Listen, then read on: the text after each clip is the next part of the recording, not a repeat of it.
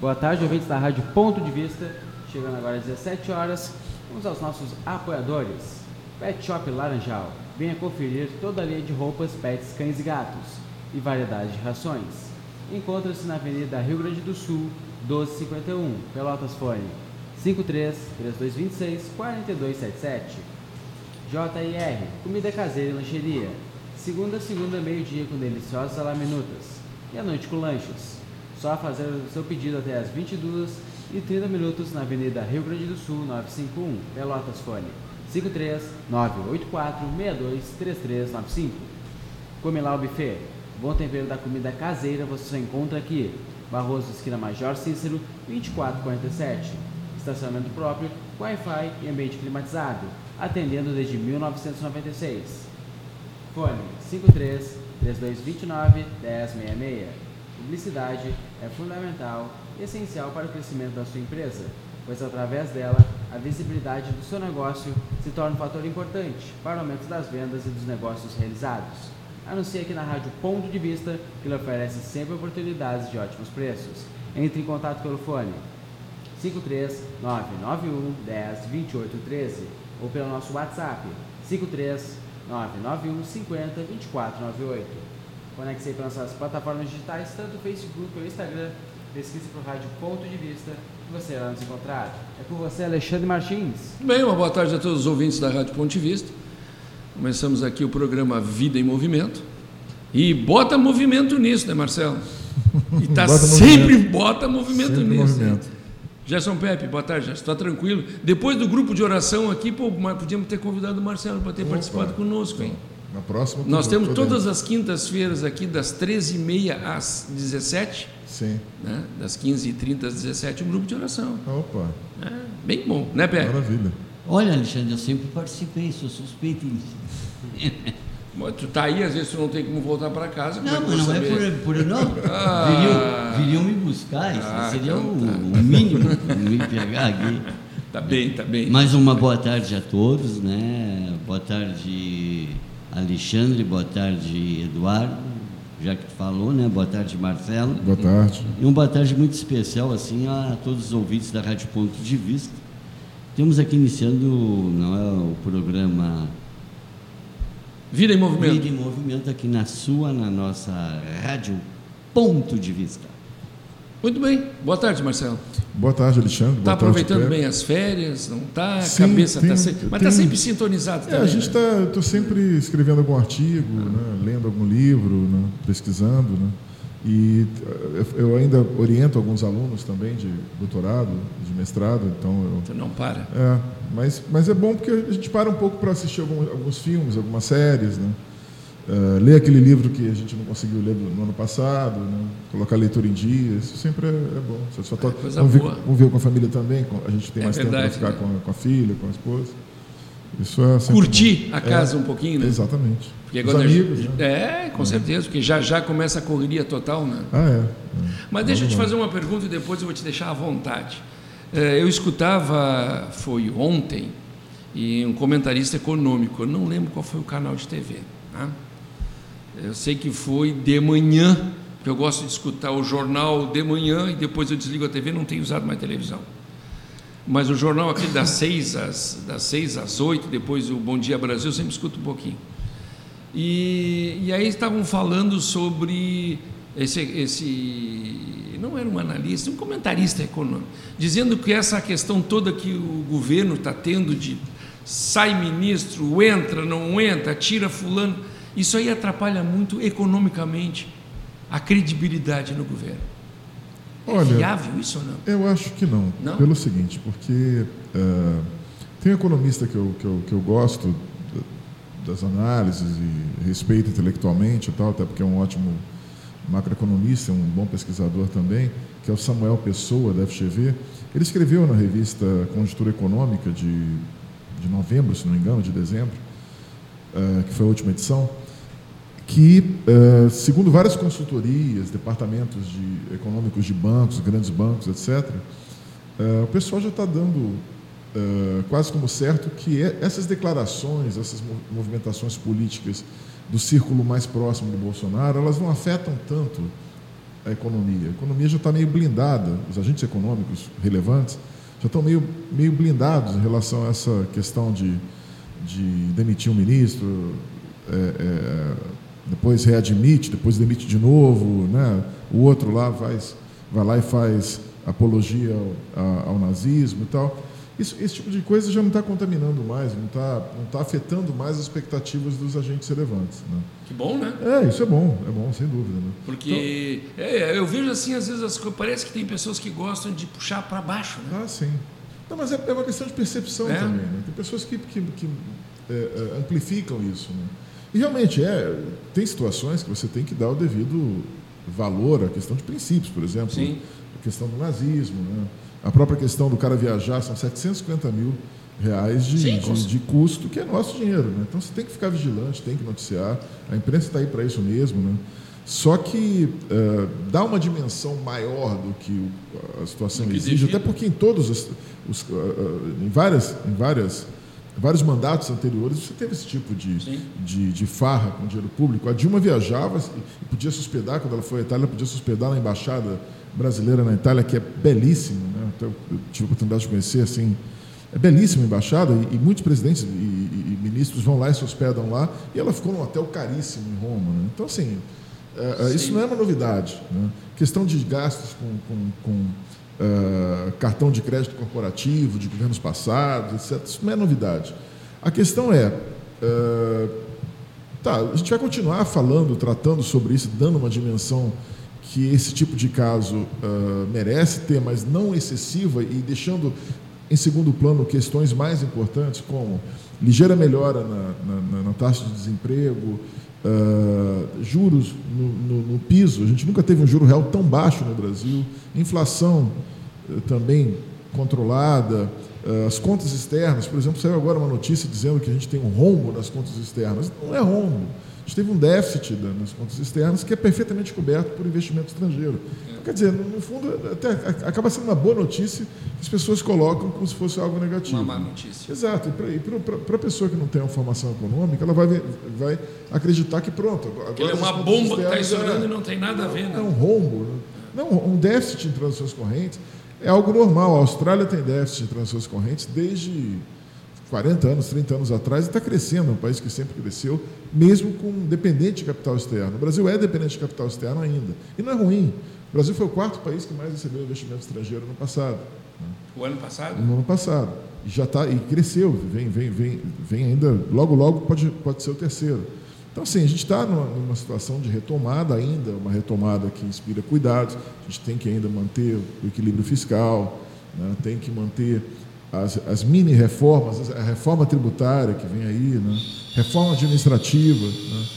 Mas, assim, a gente já saiu da UTI e está começando a caminhar com as próprias pernas, está começando a fazer um trabalho terapêutico. Tirar os tubos. Exato, exatamente. A gente já está respirando, já está com uma saúde que pode melhorar, claro, né? Mas já está, não está mais uma situação tão grave, né? Agora ainda inspire cuidados, né?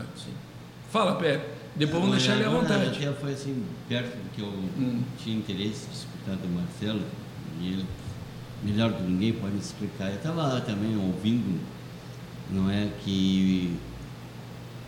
como foi a receptividade, não é, lá do Paulo Guedes, em Davos, lá, né? Diz que foi muito grande a procura de investidores internacionais para saber do Brasil, para saber das possibilidades de investir no Brasil, né? E que coisa que já há muitos anos não vinha, sim, acontecendo isso, não é?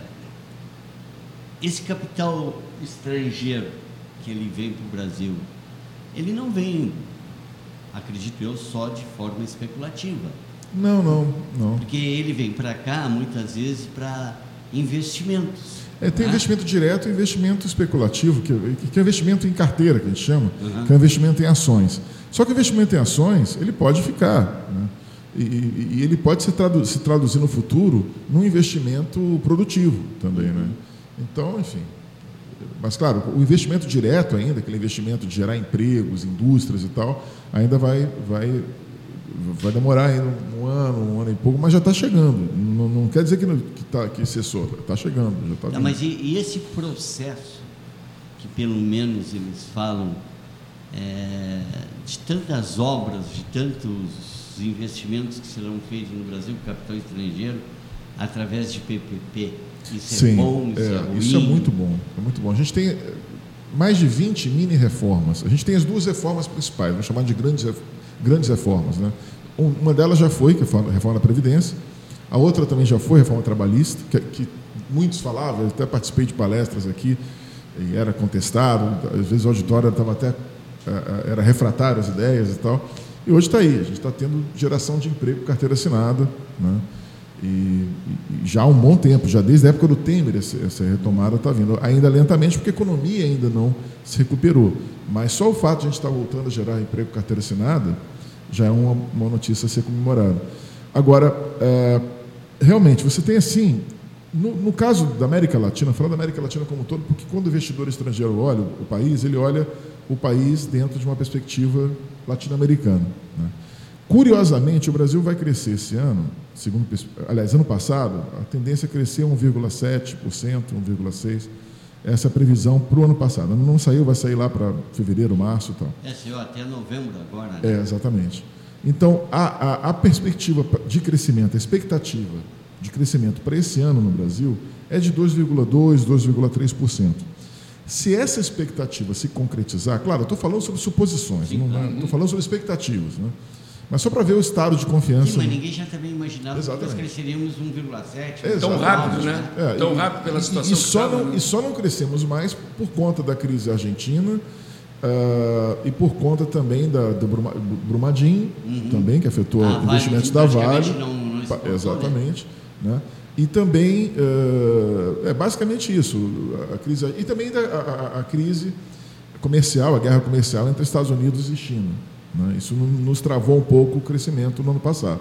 Agora, esse ano, a gente já teve um acordo aí entre Estados Unidos e China, já sentaram agora para conversar, dia 15 de janeiro já fizeram um armistício, né? Levantaram a bandeira branca, fizeram um armistício lá para poder, né, segurar um pouco a onda da guerra. O coronavírus, esse não... Exatamente, agora temos mais essa questão. Mas quando eles olham lá fora a América Latina, eles veem lá o Chile numa situação crítica, inclusive em termos econômicos, a Bolívia também, a Colômbia também. Os únicos países assim que você pode olhar na América Latina e dizer, poxa vida, a Argentina agora com a ascensão ao retorno do peronismo e das políticas heterodoxas. Então, quando você olha os três países... Salva o Brasil. Exato.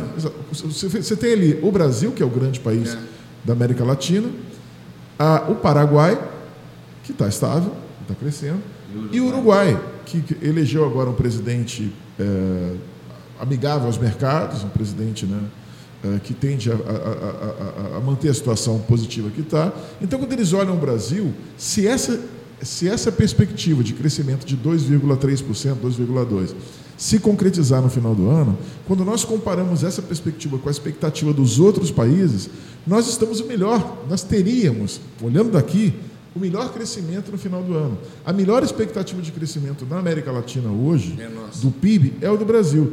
É curioso isso, porque ainda não saímos, a economia não se recuperou ainda, né? E estou falando de novo, estou falando sobre expectativas, nada consolidado. Mas agora, a animosidade, o otimismo que existe em relação, embora seja um otimismo moderado, em relação ao país, ele está retornando. A participação do Paulo Guedes em Davos foi uma participação interessante, reparem que o Bolsonaro não foi, prudentemente talvez, mas o Paulo Guedes foi e soube vender bem o peixe, né, dele, soube vender bem a situação de retomada de crescimento do Brasil. E teve também uma questão interessante lá em Davos. Nós tivemos, além do Paulo Guedes, nós tivemos outras lideranças, como o Luciano Huck, possível candidato, o Dória, né? O João Dória. O João Dória, de São Paulo, também esteve lá, e eles praticaram um discurso semelhante. Olha, o país está crescendo, o país está retomando e tal. Claro que o Huck não vai falar isso porque é oposição, mas eles se mostraram moderadamente otimistas, até porque o Luciano Huck, ele é investidor também, Né? Então, eu acredito nele como investidor. Exato. Não sei se ele vem realmente, mas fazer isso. Mas é aquela história, quando a gente olha o Luciano Huck falando, está dizendo, tá, você não acredita no país porque você está investindo pesadamente em várias empresas. Sim, né? Sim, então, sim. Ele mesmo, só as decisões dele corroboram esse otimismo moderado. Agora, é claro que isso são perspectivas ainda. Né? A gente tem ainda, aí, olhando agora o cenário mais de risco, né? Fazendo uma análise de risco, a gente tem aí um ano que vai ser curto, um ano congressual que vai ser muito curto, a gente vai ter a volta do Congresso, vamos dizer, depois do Carnaval, porque estão voltando agora em fevereiro, mas o pessoal volta mesmo depois do Carnaval. Né? Então, depois do Carnaval... vai lá, bate o cartão e dá volta. Exatamente. A gente tem aí março, volta, vai lá, arruma a casa, conversa, vê como é que vai ficar o ano e tal, depois volta para o Carnaval, depois retorna com força total. Então, vai ter lá março, abril, maio, junho. Em julho, né, o pessoal já está olhando já as bases regionais, as eleições... municipais, para prefeito, para vereadores, etc. Então, o pessoal já não está com o olhar em Brasília mais. Então, a gente vai ter 4 meses para aprovar uma das duas grandes reformas. A reforma tributária, são 4 reformas que tem lá, ainda vai demandar negociação. Eu não acredito que seja aprovada nesses 4 meses. Mas a reforma administrativa existe... Onde o Rodrigo declarou que vai colocar já em pauta. A tributária? A tributária. Pois é, então está tendo já uma discordância aí, porque o Guedes está apostando que a reforma administrativa está pronta. Ele diz que está pronta, a reforma administrativa é só... Né? Então, assim, a gente tem que ver qual das duas é que vai vingar. O Rodrigo Maia também falou que o governo tem que participar mais e tudo mais. Isso, né? Vamos ver, a gente tem 3 cenários para esse ano, acho importante a gente falar isso. No melhor cenário, né, que seria o cenário otimista, a gente aprovaria uma dessas duas reformas, tá? Ou a tributária ou a administrativa. E aí, nesse cenário otimista, a situação externa entre guerra China e Estados Unidos, né, guerra comercial, ela ficaria mais ou menos em banho-maria, né, não seria mais como foi ano passado, ano retrasado.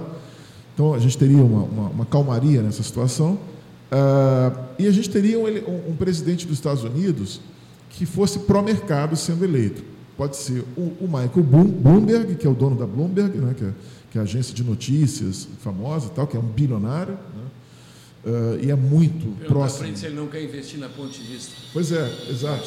E é um nova-iorquino, tanto quanto o Trump, né, só que é um nova-iorquino bilionário, que é um self-made man, que é um cara que fez a sua fortuna, não herdou a fortuna, parte da fortuna como o Trump, né? Então isso, o americano valoriza muito isso. Tem esse cara, né, que vai concorrer, e tem o Trump. Esses são os 2 caras mais próximos do mercado. No Partido Democrata, a gente teria aí o Bernie Sanders, que é um cara bem de esquerda, esse seria um problema, tá, se fosse eleito, e teria ainda o Joe Biden, que é um cara que foi o vice-presidente do Obama, que é moderado, mas também é de centro-esquerda. Enfim, se for o Joe Biden, o Trump ou o Michael Bloomberg, o país está bem. Seria uma boa notícia para o país, para o Brasil. Né? Claro que com o Trump seria melhor, porque pela proximidade com o Bolsonaro. Né? O John ainda é um pouco surpresa, porque ele nem acreditava que ele seria candidato, né? O Joe Biden? É, exato. E tem gente correndo por fora também ali, o próprio Bernie Sanders também no Partido Democrata. Mas se for o Trump e o Michael Bloomberg, o Trump seria interessante porque seria uma continuidade e a amizade dele com o Bolsonaro, tem toda uma relação ali próxima e tal, isso ajuda sempre. Né? Então, seriam esses 2 pontos. Primeiro, a aprovação da reforma tributária e um cenário externo favorável, né, sem guerra da China e dos Estados Unidos, e uma eleição interessante nos Estados Unidos. Mas nesse caso... a tributária seria melhor. Então, a tributária seria melhor que a administrativa, sem dúvida. Mas pode ser qualquer uma das duas. A tributária sempre é melhor porque impacta mais na produtividade. Agora, nesse cenário, o PIB cresceria. Eu tenho um modelo que calcula mais ou menos isso, e esses cenários foram traçados de acordo com a consultoria 4E, a Tendências, a MB Associados e a ZQuest. Eles é que trouxeram os fatos. Eu só calibrei o modelo, meu modelo, de análise, e aí a gente chegou nessas estimativas. De acordo com o modelo, se a gente tem esse cenário otimista, calibrado só de forma otimista, a gente teria um PIB crescendo 3,4% ao ano, final do ano, que seria um PIB ótimo, em relação ao que nós tivemos no passado recente, nos últimos anos. O dólar oscilando em torno de 3,75, tá? A inflação ficaria próximo de 4% ou 4,2%, quer dizer, ficaria próximo ali da meta, não fugiria muito da meta, igual ao do ano passado, uma inflação domada, né?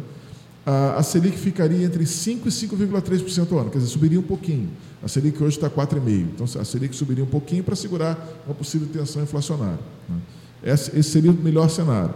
No cenário básico, o cenário realista, vamos chamar assim, o cenário básico, a economia se recupera de forma gradual, com foco na retomada do consumo. A gente teve aí PIS/PASEP e FGTS, que deu um respiro aí no final do ano, no Natal, na Black Friday. O consumo das famílias reagindo, né? A agenda de privatizações e concessões avançando, mas nenhuma reforma sendo aprovada. Eu estou pensando que esses 4 meses não seriam suficientes para aprovar nenhuma das duas reformas. Mas teriam mini-reformas, tem mais de 20 mini-reformas lá, importantes, que algumas mini-reformas seriam aprovadas, né? Mesmo no segundo semestre e tal. E uma das duas reformas ficaria encaminhada, mas não seria aprovada. Nesse caso, as tensões entre China e Estados Unidos se reduzindo, esse cenário realista, né? Cenário assim, bem pé no chão, o PIB cresceria 2,2%, 2,3%, né? O dólar ficaria em torno de 4,15%, oscilando, né? A inflação próxima de 3,8%, 3,9%. Ao ano, a Selic ficaria em 4,75%, um pouco acima do que está agora, 4,5%, né? Então, um cenário razoável, né? A gente voltou a crescer um pouquinho, né? E deixaria para crescer mais em 2021. No cenário pessimista, que é um cenário menos provável, felizmente, o governo não consegue avançar com a agenda de reformas, fica paralisada, nem mini-reformas, o governo ficaria travado. O Paulo Guedes perderia prestígio político, né? Esses fatos, ressaltando, foram levantados por essas consultorias. Eu só calibrei o modelo para chegar nas estimativas. Aumentam as tensões comerciais entre China e Estados Unidos, e um presidente tipo Bernie Sanders, né, que é um cara bem de esquerda, é o cara mais de esquerda dos Estados Unidos e não pró-mercado, esse cara seria eleito. E é democrata? Ele é democrata, não, mas ele é à esquerda do Partido Democrata, ele é à esquerda do Joe Biden, mais à esquerda que o Joe Biden. E pioraria a crise no Oriente Médio e na América Latina, e também a guerra entre China e Estados Unidos poderia ainda voltar a atrapalhar um pouco. Nesse caso, o PIB cresceria 1,1%, o dólar ficaria em torno de 4,44%, oscilando, dólar alto, a inflação batendo 4,8% ao ano, tá? A inflação subiria um pouco mais, e a Selic 6% ou 6,2% ao ano para conter a inflação. Aí, nesse cenário, a gente teria um cenário pessimista. Então, no pior cenário, o PIB cresce próximo um pouco menos do que cresceu no ano passado. Mas, claro, você perderia um ano de crescimento. E a gente não pode se dar o luxo de perder um ano de crescimento, né? Então, são esses 3 cenários, né? Seriam 3 cenários possíveis. Agora, claro, que isso aqui são parâmetros que você trabalha diante de um ano que promete ser um ano intenso, porque tem eleições municipais, tem um cenário externo intenso também, politicamente, tem o coronavírus, né? Que é uma situação, por exemplo, agora saiu uma notícia que me chamou a atenção, de uma possível vacina, né? Tem lá um cara em Hong Kong que tem uma vacina para o coronavírus, só que essa vacina tem que ser testada em animais. Para testar em animais leva meses, e para testar em humanos leva mais de um ano. Então, você tem quase 2 anos para testes para a vacina entrar no mercado. Então, enfim, até ela entrar no mercado, você tem aí uma situação complicada, né? E tu acha assim também, o Marcelo, assim, esse ano aí nós estamos meio comprometido, o milho, soja, essa coisa da seca, né? Da seca. Também. Isso também vai atrapalhar um pouco o Brasil? Atrapalha porque a perspectiva antes da seca era de um crescimento bom no agronegócio, né? Uhum. Era de um PIB aquecido, porque isso antes da seca aqui no Sul, né? Lá para cima não está chovendo, então, a nível nacional, isso talvez... É demais, né? Até demais. Mas aqui é uma realidade que, para mim, é novidade, que eu não me lembro, desde que eu moro aqui, desde 2008, né? Então, já tem um bom tempo, quase 12 anos, né? Então, para mim, é uma novidade você ter um tempo tão seco, né? Eu nunca tive a oportunidade de olhar o gramado queimado, né? Estou molhando lá o gramado, o jardim da minha casa, lá todo dia, lá, porque em volta está tudo queimado. Lá no FPL, onde eu olho lá de cima, lá da sala, vejo o gramado todo queimado, seco realmente, E aqui uma das coisas que é assustadora aqui, que há muito tempo eu não via, é a temperatura do ar, né? Exato. Seca demais. Seca demais. Mas, eu nunca vi uma umidade do ar abaixo de que aqui, Pepe? De 50, 60? É raríssimo. É raro isso. 70, é, aqui é até isso. Mais, né? 80. Geralmente aqui... Agora aqui nós estamos aí, chegamos até o quê? 35, 40. O bioma aqui é o bioma. Torra tudo. Do pampa úmido, né? É, sim. Pampa úmido, o próprio nome já disse. Tem embaixo do solo uma umidade, quantidade de água é bastante grande. Né? Isso aí no agronegócio é um baque, né? É. E a seca é um baque, sem dúvida. Porque acaba o Brasil tendo que importar. Sim. Não, e sem falar que a atividade agropecuária é uma atividade de risco, né? Então, você tem risco climático, que é um risco difícil de você... Ainda mais quando você não tem uma estrutura de seguro agrícola muito desenvolvida, que o Brasil não tem ainda. Não é uma prática corrente no Brasil como é em outros países, Estados Unidos e tal, para você ter seguro agrícola. É, exatamente. Agora isso tem de mudar. E não investe. Nunca vai acontecer. E não investe, né, Gerson Pepe? Nós aqui, quantos programas nós fizemos aqui? A questão do preparar-se para essas secas, né? Ah, sim. O Eduardo está chamando. Está chamando, Eduardo? Exato. Então vamos lá, meu amigo. Chegando agora às 17h26, vamos aos nossos apoiadores. Casa de Papel, Papelaria e Sebo, a sua papelaria na praia. Livros, impressões, cópias, material de escritório e escolares. Encontre-se na Avenida Rio Grande do Sul, 629. Faça contato pelo fone 53991472530. Horário de segunda a sexta, das 9 às 19 horas. E sábado, das 9 às 17 horas. Psicóloga Gabriela Canã. Especialista em estratégia, saúde da família, psicoterapia, orientação a pais, crianças, adolescentes e adultos. Fone para contato 53981476662. Agenda com hora marcada. Assista Gabi Convida todas as quintas-feiras a partir das 14h30. Curve Consultoria de Estilo e Imagem. Encontre seu estilo pessoal. Serviços oferecidos: consultoria de estilo, personal shopper, coloração pessoal, consultoria para eventos, produção de moda e vitrine, gerenciamento de guarda-roupa, etiqueta e comportamento, consultoria masculina e malha inteligente. Faça contato pelo fone 53981177065. Não perca o programa Moda para todas as quartas-feiras, a partir das 17 horas. Publicidade é fundamental e essencial para o crescimento da sua empresa, pois através dela a visibilidade do seu negócio se torna um fator importante para o aumento das vendas e dos negócios realizados. Anuncie aqui na Rádio Ponto de Vista, que lhe oferece sempre oportunidades de ótimos preços. Entre em contato pelo fone 53991102813 e pelo WhatsApp 53991502498. Conecte-se também para nossas plataformas digitais, tanto o Facebook ou o Instagram. Pesquise por Rádio Ponto de Vista e você irá nos encontrar. Com você, Alexandre Martins. Tudo bem, Marcelo. O que tu gostaria de colocar mais? Essas novidades que tu traz. Então, a gente tem aí uma série de coisas acontecendo no Congresso, uma agenda bem extensa de mini-reformas, né? Que são, embora tenha um nome mini, né? São reformas muito importantes para acelerar a produtividade, né? Que é um problema no Brasil. A produtividade do Brasil está estagnada desde os anos 80. Meu Deus. A gente cresce muito pouco e a chave do crescimento de um processo estável de crescimento é justamente a produtividade, né?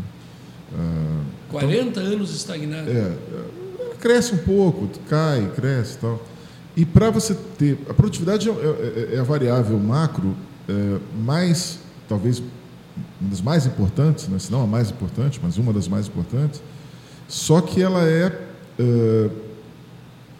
é bem explicada, mas ela é multifacetada. Então, é muito difícil você isolar uma variável que impacte na produtividade. Tem vários fatores que impactam na produtividade. Educação, que é um fator óbvio, né? E o Brasil vem melhorando muito, muito lentamente nos testes de PISA, né? E ainda tem que avançar muito na qualidade da educação. A gente universalizou, praticamente melhoramos muito o quantitativo de alunos, né? Quantitativamente, a gente melhorou a educação, mais pessoas têm acesso à educação, só que a qualidade da educação no Brasil, na média, ainda é muito, muito baixa, né? Isso impacta na produtividade. Outro fator que impacta na produtividade é o ambiente de negócios. Isso o governo está atacando, e aí entram as mini-reformas. A lei de liberdade econômica, que já foi aprovada. Essa foi, né? E ela é um conjunto de várias medidas que impactam, que facilitam as transações econômico-financeiras, né? E isso impacta na produtividade, porque se reduz os custos de transação, né? E isso é muito importante. A reforma trabalhista também ajudou, facilitou a contratação, facilitou a demissão, quer dizer, flexibilizou o mercado de trabalho. Isso a gente está tendo já os resultados aí que já estão surgindo, né? Só não surgiram ainda de forma mais intensa em função da retomada ser lenta ainda da economia, da atividade econômica. Trabalho intermitente. Achava que não ia, né? Tá dando certo. Está dando certo, exato. Então, e tem a questão da desburocratização, melhora, a reforma tributária pode impactar bastante também nesse processo de melhora da produtividade, de melhora do ambiente de negócios. A gente tem um código tributário que vem de 1967. Quando foi criado o código tributário, ele era um dos mais modernos, se não o mais moderno do mundo, né? Porque saiu da cabeça de um tributarista genial. Naquela época o governo era do Marechal Castelo Branco, quer dizer, um governo ditatorial, né? Mas era um governo reformista, e foi, apesar de tudo, foi um bom governo. E ele chamou o cara e disse, faz aí a tua reforma. O cara fez, né? E participaram excelentes técnicos, né? E foi feita uma reforma muito, muito interessante. Naquela época, o sistema tributário do Brasil permitiu, inclusive, que o Brasil, que o governo tivesse uma arrecadação maior e financiasse com recursos públicos o milagre econômico dos anos 70, no final dos anos 60 e início dos anos 70. Então, naquela época, era um sistema tributário que foi até copiado internacionalmente, né, para outros países. Só que depois aquilo ali virou um Frankenstein, quer dizer, o pessoal foi piorando, o Congresso cada vez botando mais um tributo em cima do outro, aí criou distorções como cumulatividade, tributos incidindo em cascata, enfim. E isso tornou o nosso sistema tributário muitos chamam de manicômio tributário. Não, e tu acha que existe uma possibilidade ainda muito segura de uma mudança forte no sistema tributário? Na verdade, a mudança vai pelo menos em cima desses projetos, dessas PECs, projetos de emenda constitucional das reformas tributárias, a reforma vai se concentrar nos tributos indiretos do governo federal. Na reforma do governo federal. Então, vai mexer no ISS, no ICMS, no IPI, né? Estou esquecendo algum? IPI, ISS, o IVA sai? Hã? O IVA sai? O Imposto sobre o Valor Agregado. Pois é, a gente vai ter alguns desses impostos, dependendo da proposta, que vão ser unificados em um, né? Você vai ter a junção de 2, 3 impostos, né? E o restante dos impostos são impostos que são tradicionais, imposto sobre importação, tem a questão da discussão da Lei Candir, né, também. Isso é uma coisa que vai ser discutida, né, porque é um tributo importante, né? Aliás, é um não tributo importante, né? Então, é uma reforma, sim, para atender, para simplificar a estrutura de tributos indiretos, né, federais, né? Então, é uma reforma simplificadora, né? Uma simplificação tributária, não é uma reforma profunda, né? E ainda assim não vai ser fácil, né? Não é uma reforma fácil você mexer. Tem muita resistência? Hã? Tem muita resistência? Sempre tem, né? Sempre tem alguém que perde com né? O governo federal não vai querer perder receita, né? Então, isso vai ter que ser discutido. Tem a discussão não tem como perder receita, como é que vai conseguir manter o orçamento? Pelo contrário. Se fizeram uma reforma para aumentar um pouco a receita ainda, né? Uhum. Sem, claro, penalizar a estrutura tributiva, que é algo muito difícil, né? Uma construção de um novo imposto? É difícil, né? Então, eu acho que, na verdade, é simplificação. A reforma que mais me agrada, dentre essas que estão aí, é a reforma que foi patrocinada pelo Rodrigo Maia, né? Rodrigo Maia tirou ela da prateleira, ainda no ano passado, e a reforma que foi concebida pela equipe do Bernardo Api, que é um economista de São Paulo, que criou um instituto e fez pesquisas tributárias e criou essa proposta de reforma tributária. A outra proposta de reforma tributária do ano passado, que o Guedes afiançou, não deu certo, que era a proposta lá daquele tributo único, de uma nova... um tributo parecido com a CPMF, com outro nome. Uhum. Né? Essa eu acho difícil de ser discutida, mas vai ser discutida também, mas, enfim, eu acho difícil de passar. E tem várias outras mini-reformas, tem os marcos regulatórios também, né? Que são... A gente está falando de uma grande reforma, a reforma tributária é uma grande reforma, mas tem outras mini-reformas, marcos regulatórios, que podem ser aprovados. Marco regulatório do setor elétrico, do setor de gás, é um setor que é bem dinâmico, o governo está prometendo bastante nessa área. Já saiu o início do marco regulatório de saneamento, que é um marco regulatório que vai prometer bastante, destravar bastante investimentos nessa área de infraestrutura, né? Importante que é saneamento. Universalizar. O saneamento já foi aprovado, né? Está quase, falta ir para o Senado. Foi para o Senado, para a Câmara já foi aprovado. Vai para o Senado agora. Mas está bem encaminhado. É um marco regulatório que vai permitir que o governo, que não tem mais condição de investir no setor, possa fazer parcerias, contratar empresas privadas. Mas eu acho que é um alto negócio, né? A parceria público-privada. É, a gente tem aí hoje... Constrói. Eu tenho os dados aqui, eu vou citar de memória, mas eu vou checar aqui antes. 52% praticamente de cobertura, deixa eu ver aqui, 53% da população possui acesso à coleta e tratamento de esgoto no Brasil. Quanto? 53%. Metade só. Só 83% tem acesso à água tratada. E a meta do marco regulatório para 2033, daqui a 13 anos, é em 13 anos 90% da população ter coleta e tratamento e 99% com água tratada. Quer dizer, você vai universalizar água tratada e vai aumentar de 53% para 90% da população com coleta e tratamento. Isso tem um impacto na expectativa de vida, né? na mortalidade infantil, na saúde pública enorme. E o Brasil até hoje não venceu essa barreira. O Brasil, a conta, acredito que é muito mais pesada no tratamento das pessoas do que investir nisso. Exatamente. Prevenção. Só que aquela coisa, não dá voto, né? Você investir, é enterrado, cara, né? É enterrado, não dá voto. A tradição no Brasil é pensar que esse tipo de investimento não dá voto, né? Como é que você vai inaugurar um esgoto, né? Não dá foto, não dá voto, né? Você não dá foto, você não vai tirar foto lá com o esgoto, né? Não dá foto, não dá popularidade. A tradição vai, essa frase vai valorizar isso, né? Essa frase é do João Mibete, né? Não dá foto, não dá foto, não dá voto, né? Mas precisa ser feito, né? Tem que ser feito, é vital, né? Fundamental, né?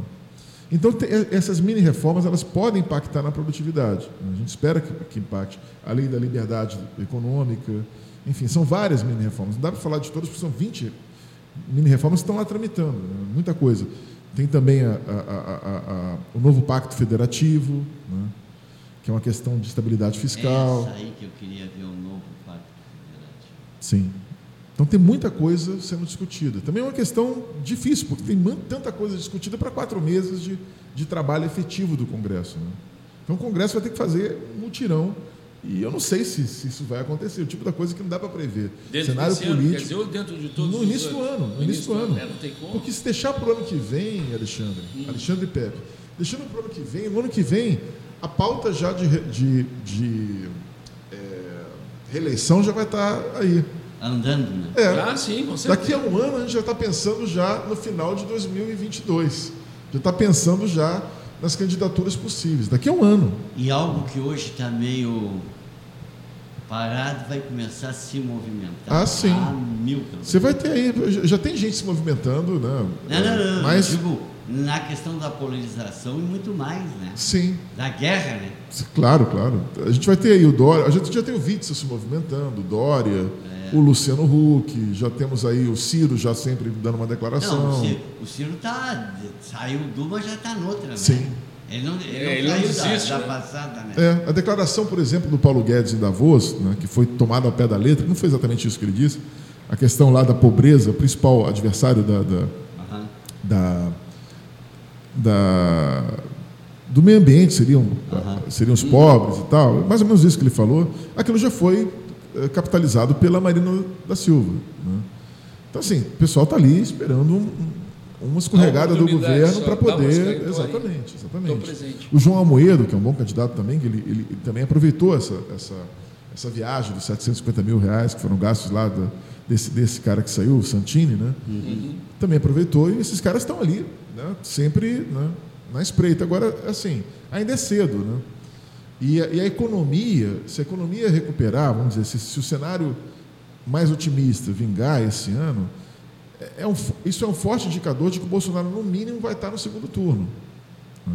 E terá um candidato contra ele no segundo turno, a gente não sabe quem vai ser. Vai ser ele contra 20, né? A gente não sabe quem vai ser, quem é hoje. Olhando de hoje, não dá para saber quem vai ser o candidato que vai ser o adversário dele no segundo turno. Depende se tem um que vai estar elegível ou não. Né? Sim. O Moro, que tentaram apontar como candidato, o Moro já deixou mais ou menos subentendido que ele está esperando uma vaga no STF. Tanto que alguns, saiu uma notícia de que alguns gilmaristas, né? O pessoal do Gilmar já está preocupado com a possibilidade de ele ir para o STF. Deve trollar, né? Então, tem uma série de fatores mas, aí políticos. Agora os caras também estão a fim de dar um...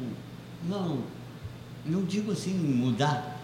Tem um projeto de lei, nem é uma projeto de lei, é uma PEC do Lazier Martins, que tira do presidente da República a prerrogativa de indicação. Pois é. E diz que esse ano vem a pauta. Então. E vai abrir a vaga final do ano, né? Novembro. Final do novembro. Ano. Então, mas eu quero dizer o seguinte, que eles querem evitar os Toffoli da vida, sim, os Lewandowski da vida. Porque o Lewandowski também era lá do sindicato de São Bernardo, né? Sim, então, sim. O Toffoli, os gilmaristas, quem é mais assim que hoje? Foi o primo dele que nomeou ele, o Celso de Mello. O Marco Aurélio Mello. Foi um primo que nomeou Collor, né? Collor de Mello, Marco Aurélio Mello. Marco Aurélio. Foi. E que está há 20 e quantos anos lá? Tá, eu acho que seria o próximo depois. O que vai sair é o Celso de Mello, né? O primeiro é o Celso de Mello pela idade. Depois o. Depois acho que o Marco Aurélio é o segundo. Ele vai passar a ser o decano. Mas no tempo o Marco Aurélio vai ser o mais antigo deles todos. O decano, exato, o mais antigo. E aí deve sair, sei lá, uns 2, 3 anos. E diz que estão fazendo uma pressão, começa pelo Senado, essa PEC aí, sim, Claro, do Lazer, né? Porque o problema diz que essa PEC, além disso, agora vai tirar uns 4, quer tirar uns 5 ou 6. Sim. O problema todo está na forma e na discussão de como vai chegar o cara para ser candidato ao STF. A forma de fazer valer o notável saber jurídico. Isso é importante. Grande, né? Isso é importante. Eu ouvi dizer, um amigo me disse que nos Estados Unidos, se alguém ter pretensão de ir para a Suprema Corte, praticamente o cara é formado desde criança, já é uma pretensão que vem de preparado adolescente, já escolhe curso de ponta no direito, já se destaca, já vem se formando. Ele tem que ser o melhor aluno, ele tem que ser o mais brilhante, ele tem que ser... Não é uma coisa assim... Pode ser advogado do sindicato. E tem que ter passado... assessor do Senado. Né? Tem que ter passado num concurso público, né? Vamos combinar, né? Que é o caso do Toffoli, né? Nunca passou num concurso público sequer, né? Pelo menos em um, o cara tem que passar para mostrar uma credencial, né? Os outros que chegaram depois do Toffoli, o Fux... Eu tentei pedir para procurarem para mim na internet essa proposta de emenda constitucional do Lazier, mas elas não acharam, não é que não acharam, não procuraram ainda para mim. Eu não sabia disso, eu fiquei sabendo a semana passada disso.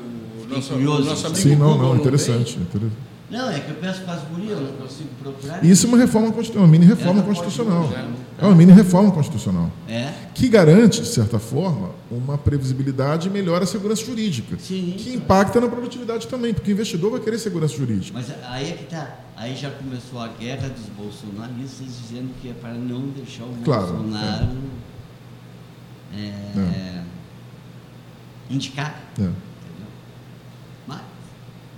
Não é fácil. É fácil. Eu também acredito que o STF tem que dar uma mudada. E o Estado, Marcelo? E o então, Estado, o Estado do tem também um processo, visão, tem um processo de reformulação institucional que o Eduardo Leite está comandando, né? Questão da educação, sobretudo, né? Com alguns avanços e uma série de dúvidas também, né? A questão também referente à safra, né? Que é importante, sempre é importante para o Estado, para as finanças do Estado, e também como vai ser feito o processo de recuperação fiscal, né? Minas está nessa situação também, Rio Grande do Sul. Na verdade, o único Estado que conseguiu entrar no processo, fazer já, avançar o processo de recuperação fiscal foi Rio de Janeiro, com uma interferência, uma intervenção direta do Rodrigo Maia, já no governo passado, ainda no governo Temer. O Rio de Janeiro era um Estado que estava numa situação, está ainda numa situação difícil, só que conseguiu avançar um projeto de negociação graças à intervenção direta do Rodrigo Maia, que é carioca. Então, ele entrou ali, ainda com na época do governador era o Pezão, não era o Witzel, e ele conseguiu fazer esse processo. Aqui ainda não... A gente tem ainda uma série de dúvidas, o Estado está negociando e tal, mas vai ser necessário. Mas não avança aquele negócio. Pois é, do Rio? Exatamente. Do Rio? É. Tu acha que está avançando aquele processo da recuperação do fiscal lá do Rio de Janeiro? Já foi feito. Já foi, agora é claro que tem a questão da CEDAE agora. A CEDAE o governo já entregou. Já foi. Né? Até dizem que foi sabotagem, uma coisa da água e tal, não está provado, mas a CEDAE já está entregue. A CEDAE era a joia da coroa, vamos dizer assim. É. Era a exigência do governo federal. Entregue a CEDAE e saiu o acordo. A exigência do governo federal aqui, no caso do Rio Grande do Sul, é o Banrisul. Ah, sim. A exigência é essa. Sim, o Mansueto, a nossa joia da coroa. É, a nossa joia da coroa. Então, assim, se vai... As outras estatais daqui estão tudo quebradas, tudo falidas. Se vai sair... Né, tem outras envolvidas também, mas o que o governo federal, a garantia que o governo federal quer é o Banrisul. Se vai sair ou não, aí é uma questão que é difícil prever, porque você tem aí... O Banrisul, é bom que se diga isso, o Banrisul é o que eu me lembro, é o único grande banco estadual... É o único banco, grande banco estadual que não foi privatizado no Brasil. Por quê? Eu coloco essa questão, eu atribuo essa não privatização do Banrisul pela capacidade de mobilização do povo gaúcho. Ponto. Aqui vocês se mobilizam e dizem não e sai o não prevalece. No Paraná foi privatizado o Banestado, com toda a crise que teve, escândalo de corrupção. O BESC, o Banerj, o Banespa. Foi tudo. Eu acho que tem um ou dois do Nordeste que ainda não foram. O BENJE já tem no Nordeste, exatamente. Tem um ou dois. O BENJE, mas o único grande banco, porque o Banrisul é um grande banco. O BENJE foi. O único grande banco estadual que não foi privatizado, que conseguiu, foi o Banrisul, e conseguiu ainda uma condição de competitividade. Consegue sobreviver. Está ali, tem uma posição entre os grandes bancos ainda bem razoável, né? Tem uma posição estratégica razoável. Claro que está muito concentrado numa região, tudo mais, mas é um banco ainda que tem uma certa... Tu não acha que o Eduardo, por linhas tortas ou por não linhas tortas, ele tem conseguido fazer essas reformas aqui, né? Ele vendeu algumas ações, né? Já foi. Não, eu digo a reforma da Previdência do Estado, essas coisas. O governador ele está aprovar agora, né? Essa coisa do CPF também era muito forte aqui no Estado. O governador ele tem um talento específico para isso. Uma vez, em outra ocasião, em outro programa, eu fiz uma pergunta para ele, entrevistei ele brevemente, ele tinha acabado de ser eleito no início do ano passado. E eu perguntei para ele exatamente essa questão, disse, olha, o senhor vai ser... Ele tinha falado que um projeto de vida dele, quando ele era mais jovem, era se tornar embaixador, ele queria ser diplomata, né? E eu falei, olha, eu noto no senhor essas qualidades diplomáticas e imagino que o senhor vai ter uma qualidade, isso vai ser exigido, esse talento diplomático do senhor, ao negociar com o Mansueto Almeida e Ana Paula Vescov, que na época, reparem que o Bolsonaro não tinha assumido, mas eu falei para ele, possivelmente serão as pessoas que vão negociar lá no governo federal com o senhor e vão pedir o Banrisul. Ele, diplomaticamente, me respondeu a questão, mas passou ao largo de qualquer posição mais firme, até porque nem faria sentido do ponto de vista político. Mas ele foi diplomático na resposta. E agora ele está. Eu confio nessa capacidade dele. Isso é notável tanto nele quanto na família dele. Essa predisposição ao diálogo, que é fundamental no político. Eu acredito que é fundamental no político. Nesse ponto eu tenho essa visão sobre ele. Agora no desconto dos dias parado dos professores. Exatamente, exatamente. Ele consegue dialogar, consegue fazer isso, ter essa predisposição ao diálogo sem perder de foco os interesses dele, do Estado, né? Isso eu acho interessante para o político, né? Não é todo político que tem esse talento, tem políticos que são mais... Mas ele sabe o que é, né, Marcelo? Mais combativos e tal, exatamente. Sabe. Ele tem essa visão, essa formação, inclusive, né? E ele está, nesse ponto, ele está seguindo o que ele se propôs a fazer, né? Dialogar e tentar fazer as reformas e deixar um Estado viável, do ponto de vista financeiro. E eu acho que isso é o grande trunfo dele para conseguir lá fazer a recuperação fiscal. Exatamente, Estado, né? Exatamente. E, na verdade, se nós olharmos o histórico das finanças públicas estaduais, é um histórico de déficits e dívidas e enfim... Vem se acumulando? A única governadora que rompeu com essa trajetória foi a Ieda Cruzes. E ainda assim com um custo político enorme. Ela sofreu, tanto que ela não foi reeleita, né? Então, justamente por ter feito isso. Ela está sofrendo um processo lá, que é negócio lá da... Como é o nome daquilo? Ela foi até condenada num processo aí, que eu não lembro o que foi. Do Detran? Sim. Foi o Detran? Então, ela foi a única que tentou dar uma racionalidade às finanças públicas, porque todos os outros, e sobretudo o último, o penúltimo, né, o Tarso Genro, que aí quebrou de vez. Né? Tarso Genro botou a pá de cal. Botou a pá de cal.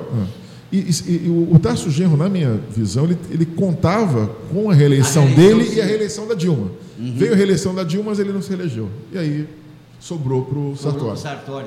Ele era um cara tão inteligente, que ele criou ele o piso do magistério quando o governador não pagou. Afundou mesmo. Né? Exato. Deu? Deu a hora, Eduardo? Exato o quê, meu amigo? 17h51, hein? É. Meu amigo, fale alguma coisa para nós encerrarmos. Agradecer mais uma vez depois convite. Que eu pegar lá, o senhor não para. Agradecer o convite mais uma vez. Sempre um prazer estar com vocês aqui. O papo é sempre bom. Toma? Então nós vamos tomar agora na próxima vinda. Tá bom. Bom chimarrão. Beleza.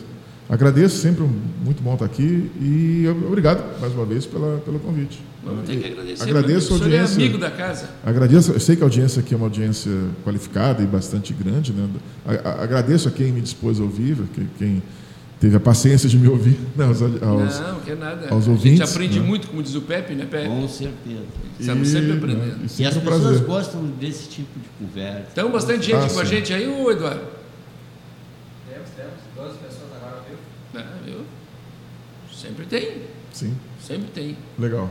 Tá bem. Obrigado, então, Marcelo. Valeu, eu que agradeço. Pepe, até amanhã, né, Pepe? Até amanhã. Amanhã às 14 horas o senhor está aqui. Com certeza. Amanhã nós temos uma psicóloga, nós vamos nos tratar amanhã. O que tu acha? Não, psicólogo, se fosse um psiquiatra, eu já ia um pouco cuidado para ficar ali na Domingos de Almeida. Tá bom, então. Obrigado, Eduardo. Até amanhã.